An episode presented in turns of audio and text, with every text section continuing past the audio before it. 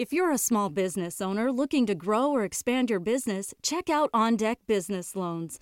OnDeck offers business loans online from five thousand dollars to five hundred thousand dollars, and their simple application process only takes ten minutes. Unlike banks, they'll give you a decision quickly, and funding is as fast as one day. Get a free consultation with an OnDeck loan advisor. Visit ondeck.com slash podcast. This is the Customer Equity Accelerator. If you are a marketing executive who wants to deliver bottom-line impact by identifying and connecting with revenue-generating customers, then this is the show for you. I'm your host, Allison Hartsoe, C E O of Ambition Data. Each week, I bring you the leaders behind the customer-centric revolution who share their expert advice. Are you ready to accelerate? Then let's go. Welcome, everybody. This is Allison Hartsoe, host of the Customer Equity Accelerator and C E O of Ambition Data. Recently, there were two major news stories that you absolutely should not have missed if you care about customer-centric thinking. Last week, I shared the first one, which was the Business Roundtable news. And this is a group of policy-shaping, powerful C E Os who basically declared the purpose of a corporation was to no longer simply generate shareholder value, but was to serve the various constituencies, including customers, listed first, employees, vendors, and communities. Major change in thinking. Of course, they were quickly called on the carpet by the B Corp organization who said, hey, we've been doing this all along and it's not lip service. So catch last week's episode for all the gory details. This week, I want to talk about another news story that's been growing more slowly over time, but is really compelling. It's about target marketing gone radically wrong and a concept called protective classes, which we almost never hear about, almost never talk about. So let's dive in.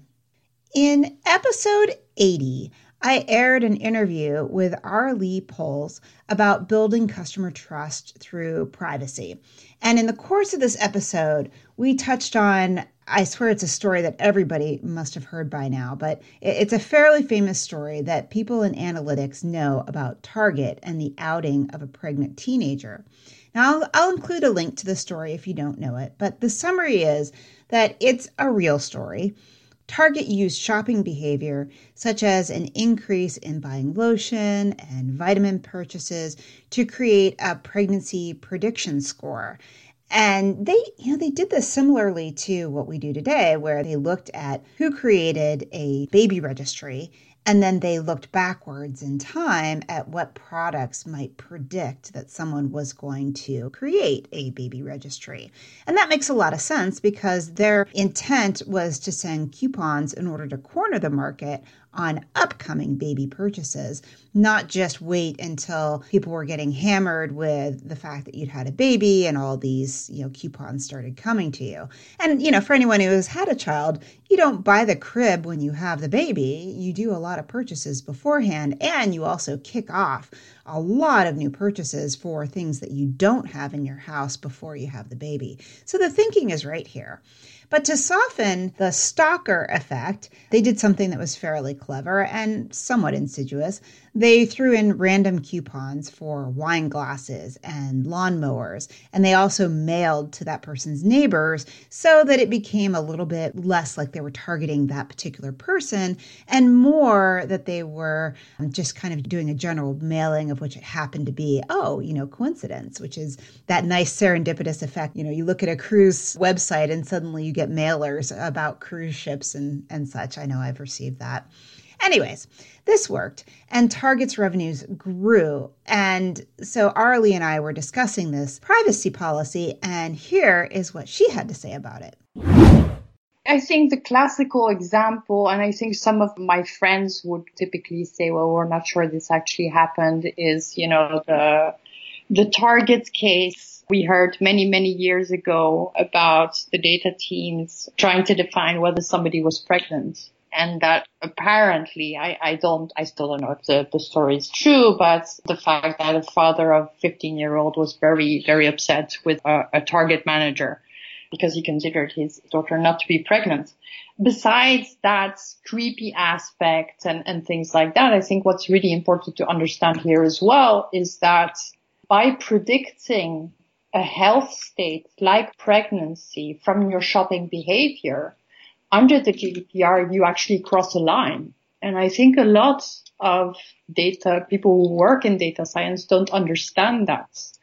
If I use shopping behavior and I predict whether I prefer banana yogurt or, or strawberry yogurts, that doesn't really have a lot of consequences. Now, did you catch what she said? By predicting a health state like pregnancy from your shopping behavior under the G D P R, you actually cross the line because your health state is protected data. Now, that's obvious if you're a hospital, but direct-to-consumer marketers rarely think that way. We're always working so hard just to find customers that we don't sometimes stop and think about whether we should. And that is the main story I want to cover today, which is exactly about that. Target marketing gone wrong. The Big Fish Casino story starts with people's love of playing games on their phone. Oh, fairly innocent. And P B S NewsHour did a fantastic episode on this in August, which I which I recently caught, and I will link to it in the show notes. In this episode, they interview a woman from Dallas. Her name is Susie Kelly. And Susie basically sees an ad for the casino. She thinks it's a real place, and she hears their tagline, play for free, play for fun. And so she goes to the website, you know, figures out it's not real, downloads the app, and then she can play poker, roulette, or slot machines. Now, this is not a person who, at least in, in any story or in any information I have found, previously had a love of social casinos or went to casinos on any kind of regular basis. This is just like an average person that happened to download this app and start playing. So she starts playing with the set of free chips that they give her, but then she runs out. And of course, in-app purchases start to take over. So, you know, hey, spend five dollars and you can get, you know, X number of more chips. Well, in the first month, Kelly spends eight thousand dollars buying chips that she knows she cannot turn back into cash. So at this point, it's clear she's probably got an issue. Like, she's got a problem. She's spending money and, and it's adding up little bits at a time, and she's not getting anything back in return. Well, nine months later, not only has she spent forty thousand dollars, but she can no longer deny that she has a gambling addiction and she needs to get out. So eight thousand dollars painful, but eight thousand dollars over several months, very painful. So she emails the Big Fish customer service reps and she says, please cancel my account. Please block my account. Please ban me from the site. She requests this from them nearly a dozen times, but the company never closes and never blocks her account. Instead, they do something that's really bad. They double down on her. They assign her a personal V I P rep who gave her free chips to keep her from leaving. Not only that, but the rep did this, you know, kind of classic social selling where he starts checking in with her daily. He forms a friendship. He finds out what's going on in her life. So much so that when Kelly's mother passes away, they actually send flowers and more casino chips.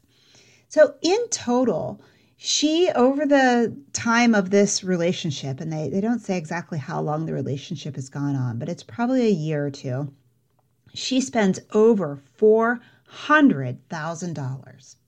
Now, a real casino would be required to cut her off or face fines. So if she had walked into a real casino and then she said to them, I'm sorry, I need you to cut me off. I have a problem. I, I need to stop. Then they, they must comply and that's it. And she walks away. They can ban her from playing. They can basically help her not hurt herself. But online, this company isn't classified in the same way.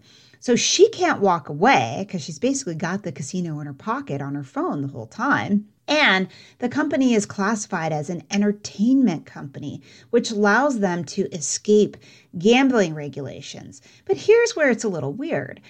These social casino games are not only more addictive than real casinos. In the P B S program, they say they're five times more addictive. But collectively, they earn five billion dollars a year, which is as much as the entire Las Vegas casino strip does. It's like if they walk like a duck and sound like a duck, it's probably a duck. They're earning as much as the Las Vegas casinos are. They're operating in the same way that the casinos are, but somehow they can't be held accountable. And that's a little bit of a gap. So clearly, uh, what they're executing is a high-value customer strategy.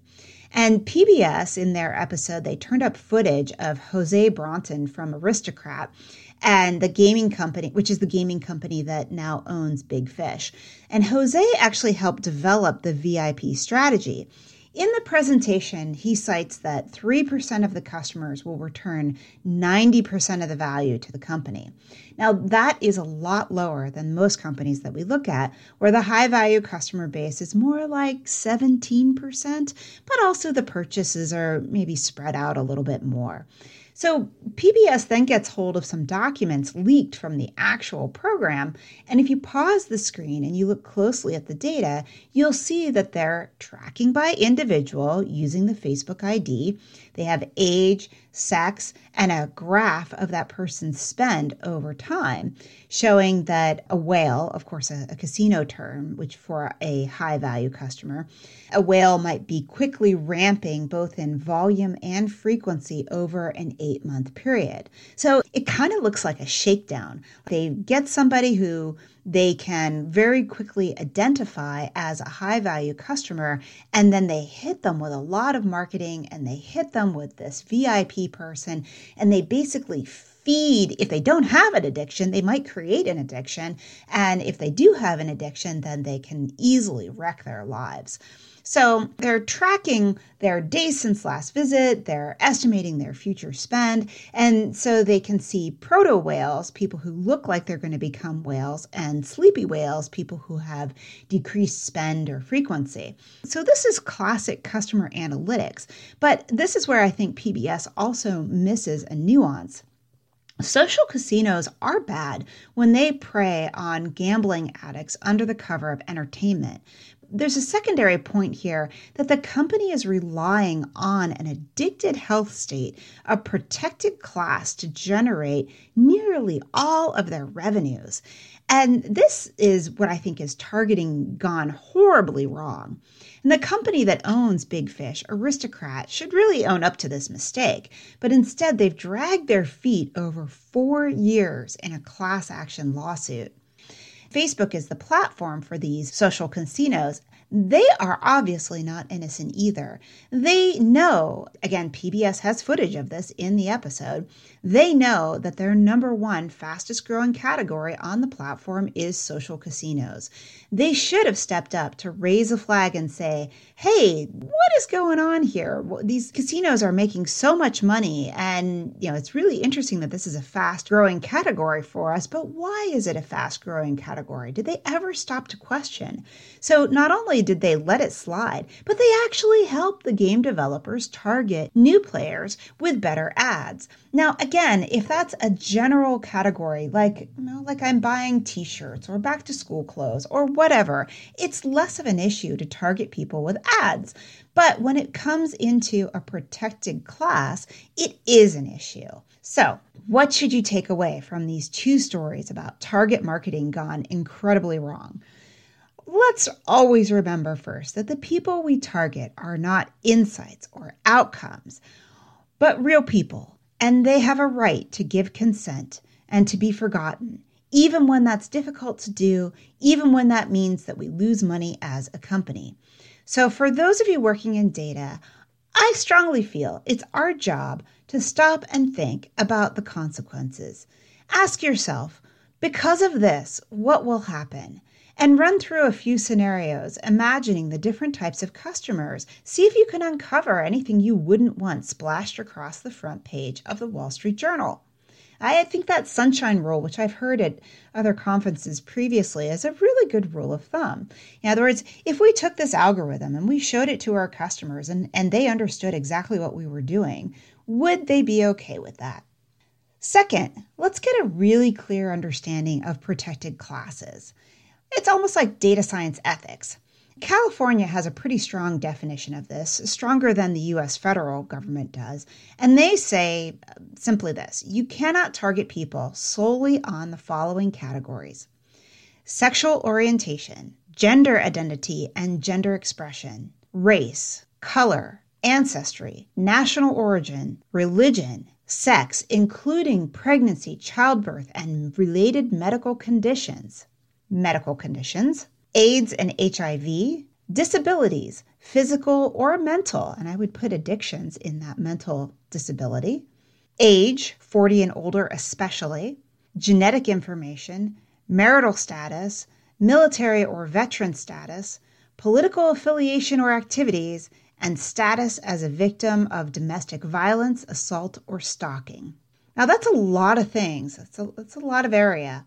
So what does it mean for us long term? I think that's up for debate. The laws are still being shaped, as Arlie and I talked about in that previous episode. We don't know exactly how all this will come through. But let's not be the kind of data scientists who play God. Let's think ahead and protect others from playing God, from wrecking lives, and from generally being evil with data. As we learned last week, the desire to create shareholder value no longer trumps the customer. Let's be good to our customers and build strong relationships over time with their consent. If you want to talk more about this subject or perhaps find a way to become more customer-centric, you can always reach me at Allison at Ambition Data or at ahartso on Twitter or Allison Hartso on LinkedIn. As always, links to everything we discussed, including the four that are part of this program, are at ambitiondata.com slash podcast. Thank you for joining me today. Remember, when you use your data effectively, you can build customer equity. It is not magic. It's just a very specific journey that you can follow to get results. Thank you for joining today's show. This is your host, Allison Hartso, and I have two gifts for you. First, I've written a guide for the customer-centric C M O, which contains some of the best ideas from this podcast, and you can receive it right now. Simply text Ambition Data, one word, to three one nine nine six. And after you get that white paper, you'll have the option for the second gift, which is to receive the signal. Once a month, I put together a list of three to five things I've seen that represent customer equity signal, not noise. And believe me, there's a lot of noise out there. Things I include could be smart tools I've run across, articles I've shared, cool statistics, or people and companies I think are making amazing progress as they build customer equity. I hope you enjoy the C M O guide and the signal. See you next week on the Customer Equity Accelerator.